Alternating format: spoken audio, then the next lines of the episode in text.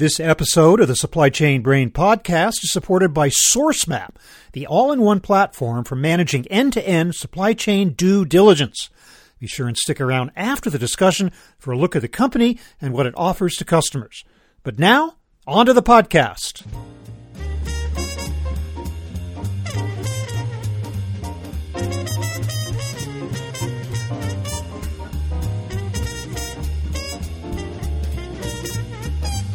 Map of a global supply chain may be full of places unknown. Hi, everybody. I'm Bob Bowman, editor in chief of Supply Chain Brain, and this is the Supply Chain Brain podcast.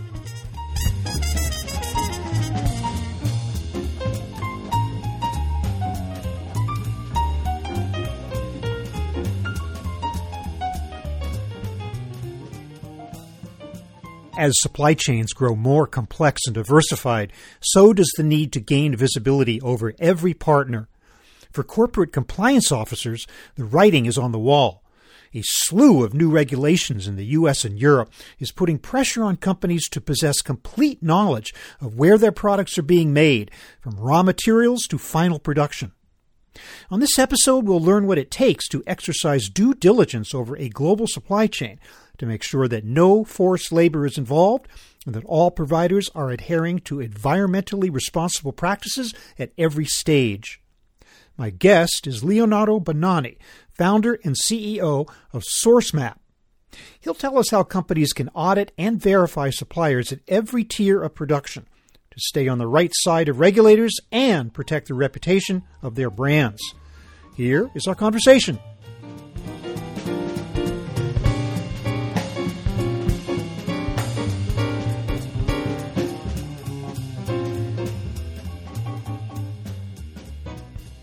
Leonardo Bonanni, welcome to the show. Thanks for having me. We're going to be talking about a lot of the different issues and regulations that apply to supply chain due diligence and the need for global supply chain visibility. And I'd like to run down with you what are some of the major concerns and what companies can do in order to address them. Just kind of help summarize for me where you want to start in terms of what you consider to be like the major regulations that are out there right now that promise to have the biggest impact on supply chains in this regard? The regulation landscape has shifted considerably since COVID. We've seen as many as 25 new regulations on the books in North America and in Europe that require greater supply chain visibility from companies. The biggest laws that are on the books right now that require due diligence that we see companies looking for solutions for every day are on the U.S. side, the UFLPA, the so-called Uyghur Forced Labor Prevention Act, and broader Section 307 enforcement, which is Customs and Border Protection's enforcement uh, of the ban on products made with forced labor. And then in Europe, a new generation of due diligence laws in the supply chain, a French supply chain due diligence law, a German supply chain due diligence law, uh, an upcoming EU-wide due diligence requirement, and then finally an anti-deforestation law that would impact seven or eight different raw materials coming into Europe and require that they be mapped down to the origin. So, okay, so let, us cover some specifically. One of the things that interests me on the European side is that you mentioned a French law, you mentioned a German law. I rarely hear discussion of laws being passed in this regard from the individual countries. It's usually just the EU does this, the EU does that. But I guess we what we should understand then, is, should we, is the reality is that despite the unity of the EU, that there are these different laws within countries within the EU that treat companies differently. Is that right? That's right. I also have really come up to speed in the last few months on the complexities of the EU laws, but basically what, what it means is if you're a big enough company, you could be a US headquartered company, but if you have enough employees in France or enough employees in Germany, then you would also be subject to the supply chain due diligence requirements in those countries until this EU wide law passes. And that should kind of level the playing field. And so then for anybody doing business at a sufficient volume in any country in the European Union, the same due diligence requirements would apply. But that's right. These laws are promoted by the countries themselves and then ultimately adopted at the EU wide level. And at the EU wide level, it seems to me that over the years, the EU has been pretty much in the forefront, especially vis a vis, say, North America and the United States. It seems that these regulations seem to pop up first in the EU. Is that a correct assumption or observation? It depends on the issues. Certainly, environmentally, the EU has, uh, like I mentioned, this anti-deforestation law. So any paper goods, any soy, palm oil, coffee, cocoa, rubber, beef, leather that comes into the European Union that could be coming from a country where there's a risk of deforestation, you have to perform enhanced due diligence and map down to the raw material, the farms and the forests where they come from. So that's certainly the highest level of the anti-deforestation regulation of anywhere in the world. Uh, they also have some very strict anti-greenwashing laws where if you claim that your product is carbon neutral or that it's recycled, you need to have the supply chain due diligence performed to verify that. But the US leads the way on anti forced labor regulation. And this UFLPA, this Section 307, the US prohibits any good made wholly or in part with forced labor. And that means at any stage of a supply chain, if there was forced labor, uh, customs is allowed to confiscate, to seize the, the, goods and require proof that it did not contribute to forced labor. And just to give you an idea of the, the, the, breadth of that coverage, the list of goods produced by child labor, forced labor that Department of Labor puts out has 159 different kinds of goods from 78 countries that are technically subject to this enhanced due diligence to prove the absence of forced labor, which is very hard to prove. And those goods, in the last 12 months, they've seen about a billion dollars of shipments, most of which are electronics, and then followed by apparel, footwear, and construction, agricultural materials. So high tech goods coming from many, many parts of the world are subject to this U.S. due diligence law, which is only starting to be reflected in some draft European legislation. Well, it's called the Uyghur Forced Labor Protection Act. Did that specific act relate only to the Xinjiang province of China, or is it more broad in the, in terms of what you just described, or are there other laws that need to be assembled for the full picture uh, of, of this? Yeah, the Uyghur Forced Labor Prevention Act is one law that basically bans goods from Xinjiang, but also touches on entities that do business in Xinjiang and entities that use labor that could have been trafficked from Xinjiang. So it, it's mm-hmm. a bit broader, uh, but what makes it unique in terms of forced labor enforcement is that it bans any product having passed at any point through that geographic region, which is a large region. It's about the size of France. The Section 307 enforcement, which is also you know, very, very powerful and, and addresses forced labor, also touches on a variety of other goods and, and countries, including in, in the last year there has been sugar from the Dominican Republic seized under that Section 307 enforcement. There have been products from Malaysia, like palm oil or rubber, uh, products from Vietnam. So it, it actually is global in reach. It touches any of these 159 materials and any of these 78 countries. So in addition to the, the special focus the UFLPA has on Xinjiang, Section 307 has an extremely broad application to preventing goods made with forced labor from entering the U.S. Let's get back to Europe for a moment, uh, the EU specifically. What does compliance look like in that regime? Where are you required to report? How are you required to report the necessary things that would indicate that you're not violating these strictures on the European side? Now, many of these laws actually require companies just to perform the due diligence. They don't have to make the due diligence results or the findings public. It's a lot like, I think of it as a quality control type process where companies must have systems internally to monitor for quality and address any defects so that there is reasonable care exerted across the whole uh, supply chain. So in the case of supply chains, what that means is companies have to identify all of their suppliers, something that's also called supply chain mapping. As you may know, it's not that easy for a lot of companies. They might only know their direct suppliers, and now they have to know their suppliers' suppliers. They have to then collect enough documentation from the suppliers on their policies, their procedures. They have to do some independent risk assessment, and those could be audits, those could be various benchmarks. And then they have to put corrective actions in place, just like with a quality issue. If you identify a risk in your supply chain as part of due diligence, you have to put a corrective or, or continuous improvement plan in place, and you have to monitor that the issue is resolved. And so that, that's really an end to end internal management process that has to be installed in just about any medium or large size company operating in the US or Europe. And when there's an issue, it's important then that the companies can show that they have exerted reasonable care. We know there are bad mm-hmm. actors in supply chains. We know there's fraud. but you have to be constantly on the lookout for it and to be exerting this care. Right, but it's just a question you have to you have to amass this information internally and make it available when it's required by regulators if they happen to be doing an audit. I mean, it's not something you're submitting to them proactively on a regular basis. It's just sitting there pursuant to a future audit of some kind.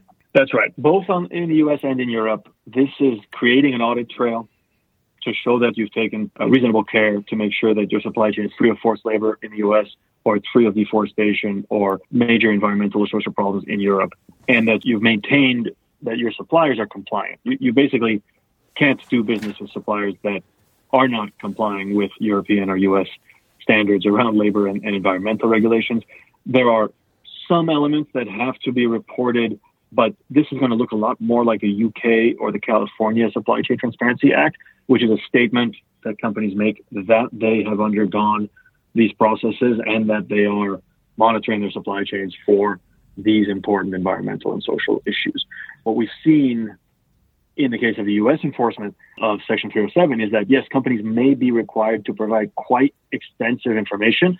For example, to clear a shipment that's been seized by Customs and Border Protection on suspicion of forced labor. And that is a lot of data. There can be hundreds of pages for that one container detailing all of the suppliers that contributed to it, all of the audits that have been conducted, all of the receipts, all of the contracts to prove the chain of custody. So, in a sense, it's too much data to be proactively provided to governments, but they are entitled to ask for it when they suspect something is wrong because I'm thinking back uh, several years ago to the Securities and Exchange Commission's requirements for reporting on conflict mineral sourcing, which was required by the Dodd Frank Act. And that was just some kind of a reporting requirement, but they were required, I thought, to proactively post that information in their annual reports or something like that. It wasn't like they were sitting on it waiting for someone to come along and ask for it, that they had to actually put it out that way. Am I wrong about that? You're right. They have to put out, for, for so this is the, the conflict mineral provisions of Dodd Frank, which has been in place since 2012. And in many ways, it was the first such law for supply chain due diligence, right? Requiring companies to not buy tin, tantalum, gold from the Democratic Republic of Congo or any surrounding mm. country. And what they do is they make a statement in their annual report saying we adhere to the conflict minerals provision of Dodd Frank and we have gotten assurance from our suppliers that they do not buy from these regions. And in fact, that whole problem has been solved uh, by a common standard that everybody uses to report on this, and even a common list of smelters of these metals that are approved as being conflict free. And so everybody now knows they have to buy from a conflict free smelter, and they have a standard template to collect data from suppliers to ensure that they are 100% compliant. And that's a lot of what we are trying to see come forward with these forced labor and, and European due diligence laws, because while the, the intent of the law is very clear, the reporting standard does not yet exist. Right. Well, that could be a challenge. Well, uh, also with regard to the conflict minerals regulation or guidelines, that applied only to public companies, right? Publicly traded companies. Uh, what about all this other stuff we're talking about? Is that public companies only, or is it does it also apply to privately held? These new uh, supply chain due diligence laws don't, don't discern between private or public. They're not tied to shareholder rights. They are really tied to standards that these regions are applying. So you think of it this way: when I in 2021, I testified to the Senate Finance Committee on these tools to to prevent forced labor in supply chains, and really politically, this is a no-brainer, right? Nobody wants industry to be competing with companies that could be operating using forced labor or in ways that destroy the environment. It really is not a level playing field. So if you have domestic industries that you're trying to nurture, and they're competing with people in other places that could be operating according to a whole different set of rules. That's just that's just not good for for local industries. So what we've seen is, is really the implementation due diligence laws as a way to keep the level playing field for all domestic industries and to require importers uh, from other countries to play by the same rules. Okay, so the name of the game is supply chain visibility. That is the cure to this particular challenge. But you yourself pointed out earlier in our conversation about the challenge of doing that along multiple tiers of a global supply chain. And of course, by definition, a global supply chain usually does involve multiple tiers. So once you get beyond tier one and maybe even beyond tier two, how are you supposed to get that kind of visibility? Are you working all the way up directly with those sub sub suppliers? Are you depending on each subsequent tier to then report on the one above it? How does that work? The best in class approach here is to ask your suppliers to provide transparency as a condition of doing business with an importer in the US or in Europe. And this was a crazy idea 10 years ago, but it is totally taken hold. There are a number of industries where this is the norm. Food and agriculture, apparel, footwear, and many parts of the luxury sector already do this. And now it, it's table stakes. If you want to sell your goods on the US market, you provide supply chain transparency, and that means the suppliers come equipped with a map of all of their suppliers and the, the, the, job is already done. For some other industries that are just emerging, where the laws are new, like we're talking electronics, we're talking renewables, we're talking some parts of the pharmaceutical sector, uh, that's just started. But uh, there is no substitute. You have to ask your suppliers for their records of where they bought things from.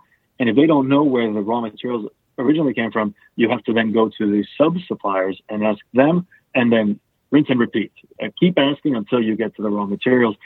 The reason you can't, there are no shortcuts here, is that the data has to come from the actual supply chain because those are the people who, if there is a problem, are also where the problem will need to be solved. So this is both reporting, but also accountability. And ultimately, if mm-hmm. there's a risk identified, you're going to send your auditors, you're going to collect supporting evidence, you're going to put corrective actions in place, and to do that, you need to know who those suppliers are you need verification because I mean in the past we've seen disasters happen at sub tiers of which the OEM or the brand had no knowledge. I mean they were told that this is the way their supply chain works only to find themselves surprised that there was this entity they didn't even know was producing their product.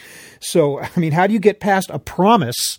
How do you get past a so-called supplier code of conduct to actually find out if they are really walking the walk on that? First of all, it's a lot of suppliers. It, on average, every company we work with discovers about 20,000 new suppliers that they didn't know they had. Now you have to ask yourself, okay, are these the suppliers or am I being told something that's not quite accurate? And, and are there unauthorized subcontractors? Are there off the books labor brokers, et cetera, et cetera? So we have to get additional information, especially in high risk uh, commodities, high risk parts of the world. And then we have to verify that. And part of the US guidance for importers is that verification has to be independent. So you can ask your suppliers for this data, but then you have to verify it independently. And that includes a variety of things, but you have to look them up against obviously lists of, of sanctioned companies and so-called named entities that, that Customs and Border Protection maintains. You also can start to look for contracts and receipts and make sure that the volumes all reconcile. And then last but not least, there's a lot of AI based solutions these days that can also look at associations and, and, guilt by association. And if this company looks good on the face of it, but we've seen them in the past do business with a nefarious actor, then that could be a reason for a red flag and a corrective action plan. Mm-hmm. So there's a variety. There's about as many verification methods as there are different industries under this law. It's a huge task. It involves multiple individuals, both internal and external to the organization. But I wonder if you have a recommendation as to who should finally be responsible within an organization for this massive compliance challenge. Is there a particular officer in the C suite? Is there a particular title you think who is especially should be there for that purpose and that purpose alone? We see a lot of people at these events who are coming from compliance or they're the general counsel, but this is at the end of the day, a supply chain process. Right? The supply chain is the organization that selects the vendors and that is able to put in place what's called responsible sourcing, which are various bars to entry for vendors that require them to pass certain environmental and social tests. So responsible sourcing is where this really lives under the chief supply chain officer, chief procurement officer. And that's where the real leverage lies inside the organization to make sure that all of the suppliers and their suppliers are responsive to these requests for information and that they implement these corrective action plans. Then, of course, the budget and the data are really things that can come from other organizations. Quality is often involved, legal compliance is often involved, sometimes even investor relations and, and corporate communications can be a beneficiary, but it has to start with the supply chain organization.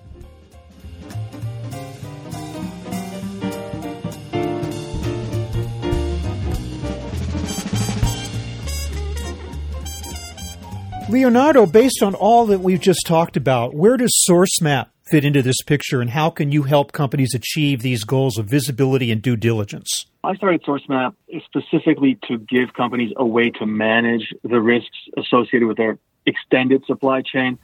So you can think of it as a one stop shop, a single software platform that manages all of the data, all the workflows, all the verification and reporting that you need for end to end supply chain due diligence. It's really modeled on CBP importer guidance. So you have the supply chain mapping. That's that process of discovering your suppliers. And again, tens of thousands of new suppliers often get added to your database through this process. Traceability, transaction records actually being collected and, and reconciled to ensure that all the volumes are passing through the right actors in the supply chain.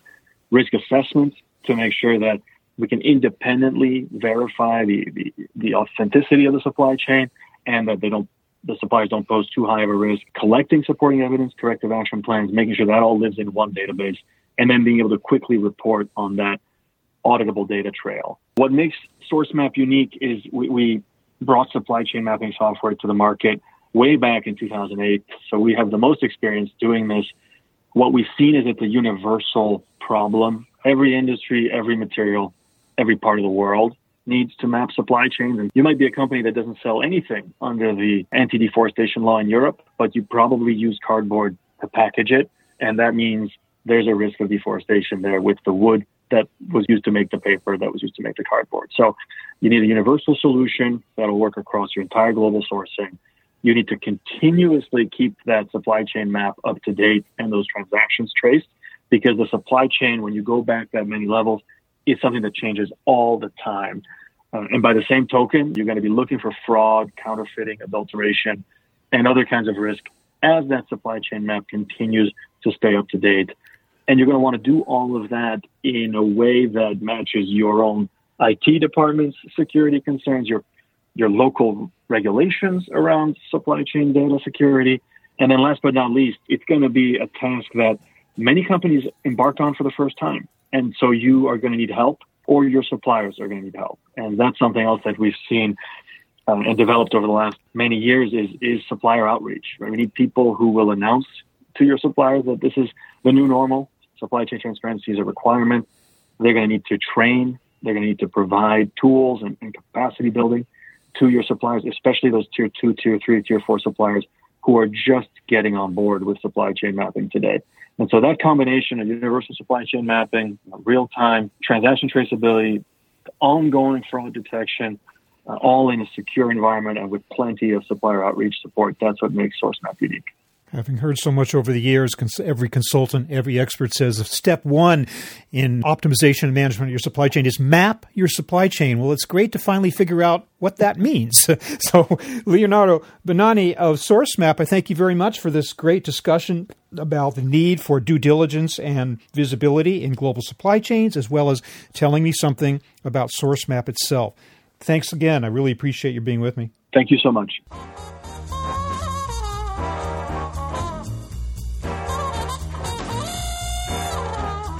That was my conversation with Leonardo Bonanni of SourceMap, talking about how to achieve due diligence over global supply chains. We thank SourceMap for sponsoring this episode. We're online at www.supplychainbrain.com, where we post a new episode of this podcast for streaming or downloading every Friday. You can also read my Think Tank blog, watch thousands of videos, and access all of our other content, including the digital edition of our magazine. Look for us on Facebook and LinkedIn. Follow us on Twitter at SCBrain also watch videos on our YouTube channel. You can also download or subscribe to the podcast on Apple Podcasts. Got any comments or suggestions on this or any episode?